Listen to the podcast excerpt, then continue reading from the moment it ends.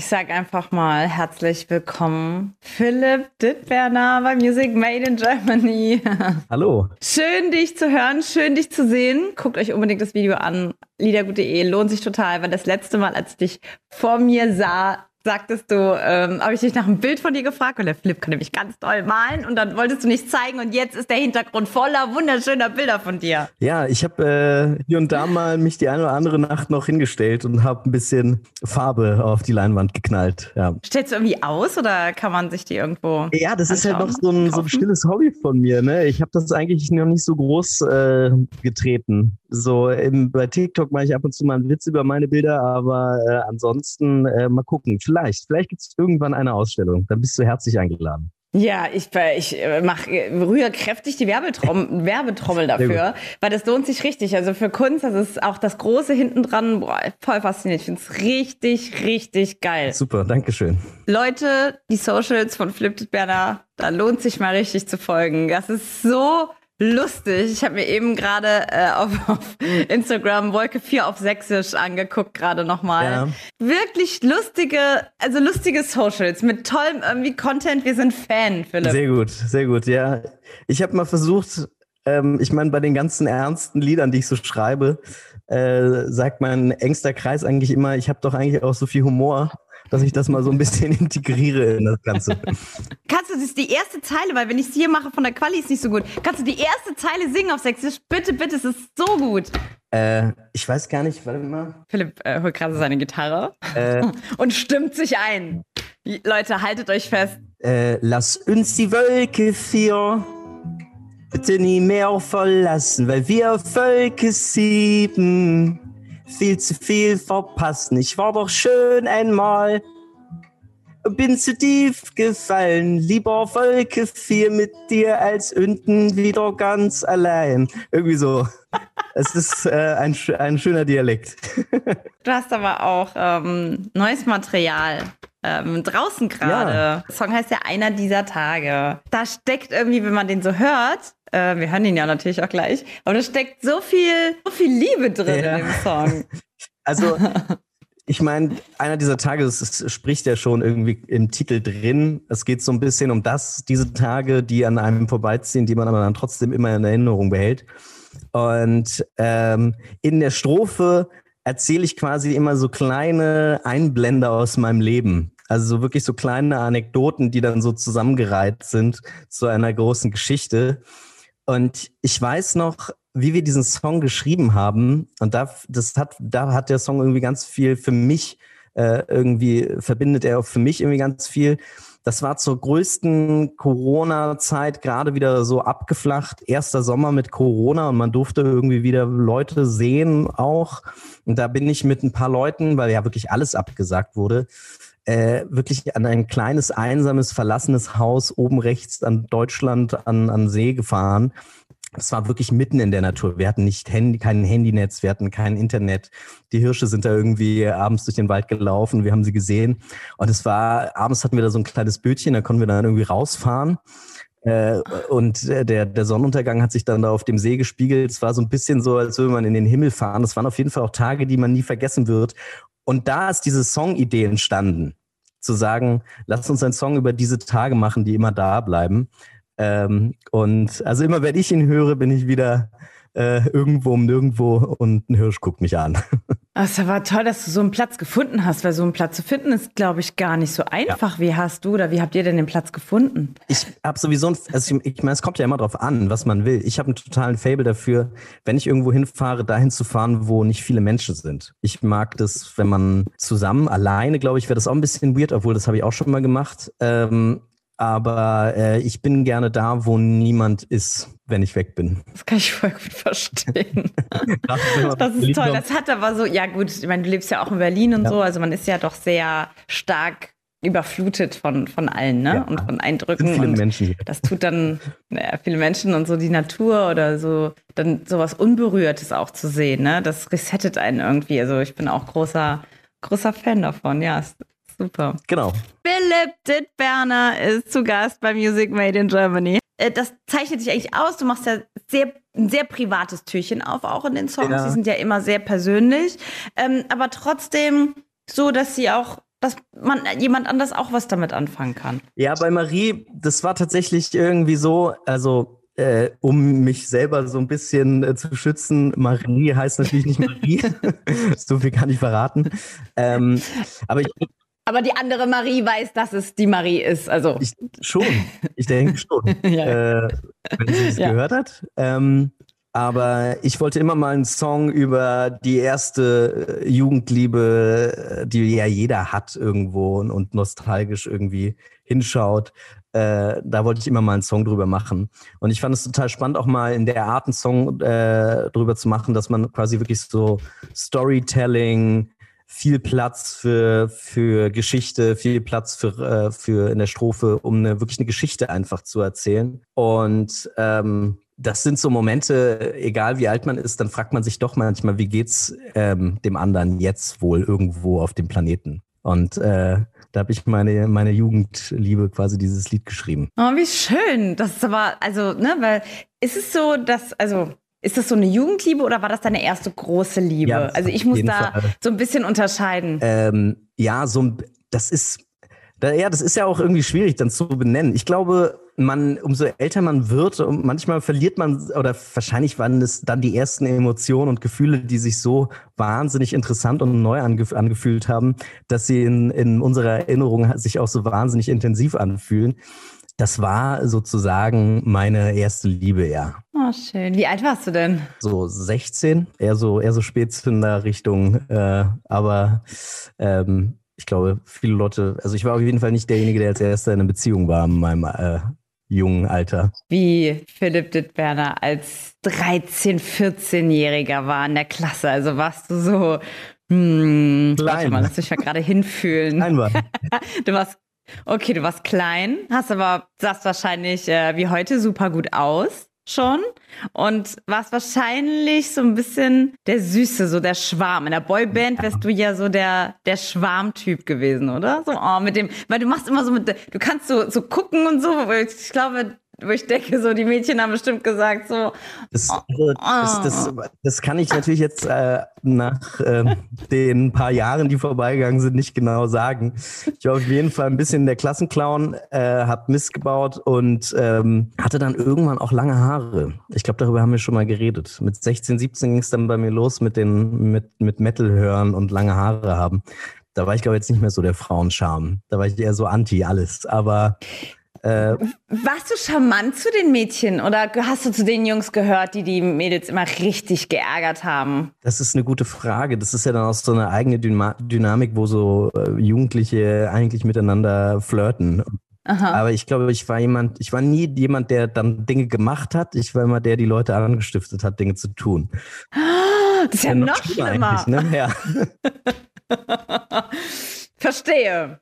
Aber trotzdem hat es dafür gereicht, dass du so schöne, nostalgische Liebeslieder schreiben kannst wie Marie. Also so schlimm kannst du nicht gewesen also, sein. So schlimm war es wahrscheinlich dann doch nicht. Zeit letztes Jahr, ähm, ich habe das über, ich glaube, über TikTok oder so mitgekriegt. Oder 2021 ist deine Omi gestorben, gell? Ja, oh, ja. Das, ne, das war über, ich glaube, über TikTok oder ja, so hast du was gesagt. Ja, weil parallel, ähm, bei uns, von einer Freundin von mir ist eigentlich parallel äh, die Omi verstorben. Deswegen haben wir viel darüber gesprochen und da habe ich gesagt, ach Gott, vom Philipp auch. Wie gehst gehst du generell mit, ähm, mit Verlust um? Das ist ja etwas, was wir alle ähm, fahren müssen und damit umgehen müssen. Das ist ja also ich habe manchmal das Gefühl, wir verdrängen so wahnsinnig viel irgendwie immer so in unserem Leben. Ne? Wir, wir leben so, als wären wird es immer weitergehen und morgens stehen wir auf und, und, und ist ja auch gut, dass es so ist, dass wir nicht darüber die ganze Zeit nachdenken, dass es übermorgen vorbei sein kann auch jetzt mit meiner, mit meiner Großmutter, die nicht mehr ist, die, glaube ich, ein sehr erfülltes und tolles Leben hatte, trotz der historischen Hintergründe, was sie alles durchgemacht hat, was sie erlebt hat in ihrem Leben, das Schicksal, äh, wirklich auch Familien äh, verloren im Krieg, dann weiß ich einfach auch, dass sie ein erfülltes Leben hatte. Und ich glaube, wenn wir jetzt so an Corona denken und so viele Sachen, die passiert sind, ich versuche schon ein Stück weit zu sagen, die Zeit, die man hier hat, die muss man irgendwie nutzen. Man darf nicht immer, immer nur vernünftig durchs Leben gehen. Man muss auch irgendwie da, also Dinge machen, die einem Spaß machen. Weil auch wenn manche Tage sehr, sehr lang erscheinen, ist die Zeit dann doch eben halt nur begrenzt.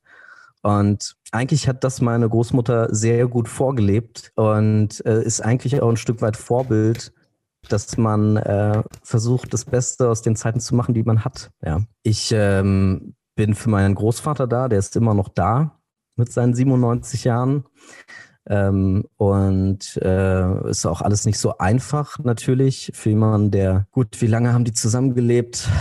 Ja, also ich meine, die haben sich kennengelernt, da war der 23, 24. Das ist eigentlich so eine Größenordnung wie bei der Queen, äh, ne? Aber äh, das ist das, was schwerfällt das zu sehen und, und, und ähm, zu sehen, wie jemand jemand vermisst, der nicht mehr da ist. 97, das ist stramm. Meine, meine Urgroßmutter ist, ist 104 geworden.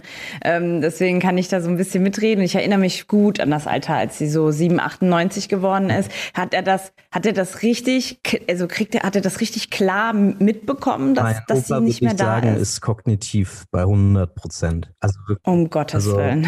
Der, oh. der äh, ist der, ist der zu, zu 100 Prozent am Start, was, was sein Kopf angeht. Also der versteht alles, weiß alles. Er hat natürlich äh, das Bedürfnis, äh, viel zu reden und, und sich mitzuteilen, äh, was man natürlich einfach auch hat, zieht sich aber auch zurück und fühlt sich wahnsinnig wohl in seiner Wohnung, ähm, wo er mit seiner Frau gelebt hat. Da will er auch nicht raus und man versucht das dann irgendwie so umzusetzen, dass das irgendwie dann doch so ist, dass sich jemand wohlfühlt in seiner Haut und, und äh, irgendwie für ihn da sein. Aber natürlich fehlt was. Ne? Das, das Thema generell Alter, also wie gesagt, ich habe ja auch Urgroßeltern noch lange gehabt, meine Uroma 104 geworden, meine Omi äh, lebt noch, die ist ähm, 92, die wird jetzt 93, die lebt bei meinen Eltern mit im Haus. Also ich bin mit alten Menschen viel um, um, umgeben und war ja. ich immer, wir haben uns auch immer gekümmert, kümmern uns. Aber ich stelle fest, also jetzt mit dir oder so, aber das ist eigentlich auch eine Seltenheit, ähm, dass wir in, in unserem Alter oder so, dass wir mit, mit den Alten so eng in Verbindung sind. Also ich ich stelle oft fest, dass viele Großeltern, ähm, wenn sie noch leben, dann doch in Altersheimen sind oder nicht mehr leben können alleine oder so. Also ich finde generell das Alter in der Gesellschaft äh, müsste viel mehr thematisiert werden, auch wie man damit am besten umgeht und eigentlich eine Lobby für die Alten ähm, äh, mehr ja. schaffen. In Berlin und gerade hier, ich habe ja eine Zeit lang als Physiotherapeut gearbeitet und habe so Häuser, also Hausbesuche auch gemacht. Es gibt halt auch sehr viele vereinsamte alte Menschen und ähm, natürlich haben die noch nicht den Weg gefunden, auch so, so Multimedia-Management äh, und so. Mein, mein Opa hat zwar ein Handy, der kann mir auch eine SMS schreiben und so. Mit 97 ist das schon ziemlich cool und lässig. Ich bin gespannt, wie es sein wird äh, im Alter, wenn, wenn, wenn so eine Generation wie ich alt bin, ob die sich dann vernetzt im Internet und so oder ähm, ob, äh, ob es ganz andere Möglichkeiten gibt, vielleicht auch in Kontakt zu treten. Das, das ist auf jeden Fall dann auch spannend zu sehen. Aber nichtsdestotrotz müsste da auch viel mehr eigentlich passieren. Ja, auch ich kenne das als Physiotherapeut, dann ist man irgendwie ganz kurz da. Der Sozialdienst ist wahrscheinlich auch noch viel kürzer da. Wenn irgendjemand im Krankenhaus ist, dann sind die Leute auch immer nur ganz kurz angebunden und eigentlich brauchen die Menschen das. Ja, Glück gehabt. Äh, du, du, du schreibst ja auch für andere. du, du schreibst auch für andere, ne? Genau, ich schreibe ganz viel mit anderen, ja. Also äh, das ist jetzt so ein bisschen weniger geworden, weil ich jetzt wieder so meinen Fokus auf meine Musik gesetzt habe. Aber äh, so die letzten drei, vier Jahre war ich ganz viel in Berlin auch in unterschiedlichen Studios unterwegs und habe einfach saß im Raum und dann kam der rein und der rein und der rein und dann hat man einfach Musik gemacht. Und das ist auch ganz toll, dass es so ist, weil Berlin bietet so eine wahnsinnige große Möglichkeit, einfach mit ganz vielen tollen, talentierten Menschen Musik zu machen. Deiner Liste, ähm, klar habe ich die Lotte, ich glaube mit Lotte was, äh, ich äh, von dir gesprochen hatte. ähm, mit Lotte hast du ja gearbeitet und ähm, auch mit der lieben Leonie, ne? Also genau. mit ja, ja. Und mit mit mit Weiß, ne? Mit die zwei. Genau das ist ein Ding. Äh, sie, die haben ähm, für mich einen Liedergutabend gespielt in so einer, yeah. in so einer Fabrikhalle. Da war richtig Partyabriss. Das ist ja unfassbar. Also die beiden im Doppelpack sowieso nochmal doppelt. Aber Leonie hat gespielt an dem Abend. Das war absolut großartig. Ähm, wie erlebst du die beiden? Ja, das ist so geil, weil ich die natürlich noch kenne äh, aus ganz anderen Zeiten. Und das, Ach echt? Ja, Erzähl mal. klar, ich kenne die noch, also da, ja, da gefühlt in der ersten Woche, wo die sich beide kennengelernt kennengelernt haben. Also wo Leonie und, und bei Vitali im Studio war, durch Zufall irgendwie. Und deswegen ist es irgendwie schön zu sehen, dass die harmonieren ja auch unfassbar gut miteinander und dass die sich irgendwie gefunden haben und Musik machen. Ja, ich komme da manchmal auch einfach so vorbei zum am Studio und man trinkt einen Kaffee und quatscht ein bisschen und mag die einfach gerne. Also und was da jetzt so passiert, die letzten ähm, Jahre, kann man ja schon sagen, die letzten drei Jahre. Das ist einfach großartig und das haben die auch verdient. Lieber ähm, Philipp, was gibt's noch? Gib mal einen kleinen Ausblick für die nächste Zeit. Also deine wunderschöne Single ist draußen. Ja. Und die wird erstmal gefeiert. Genau. Ich äh, werde wahrscheinlich neue Musik veröffentlichen oder also wahrscheinlich äh, ist wahrscheinlich, aber man, man muss ja immer aufpassen, was man sagt.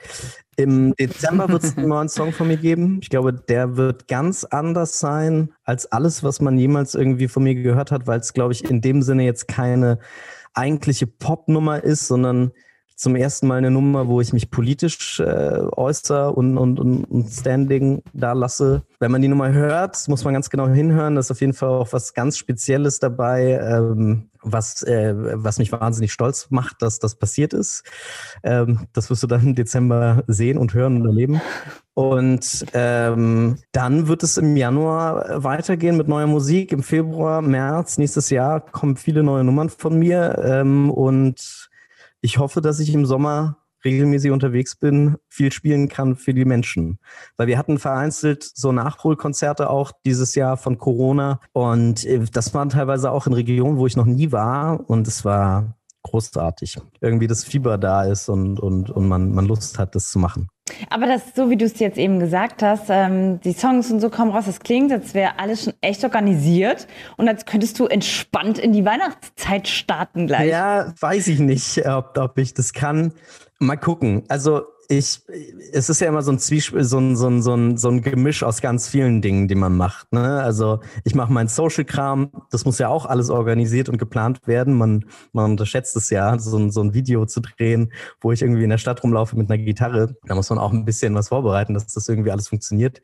Oder ähm, auch jetzt die Nummer, die im Dezember rauskommt, die äh, sehr speziell ist, wo wir irgendwie sehr viel darüber reden, wie wir die veröffentlichen was wir da für eine Aufmerksamkeit haben wollen, wie ich mir den Release vorstelle. Ähm, das sind Sachen, die halt einfach geplant werden müssen und wo man immer im Austausch ist, wo man jetzt nicht einfach nur sagt, so, man, man, jetzt geht's los und man lehnt sich zurück. Ja, ich freue mich aufs nächste Jahr einfach. Dann mach's gut, wir hören uns. Alles Liebe. Tschüss. Ciao. Ciao.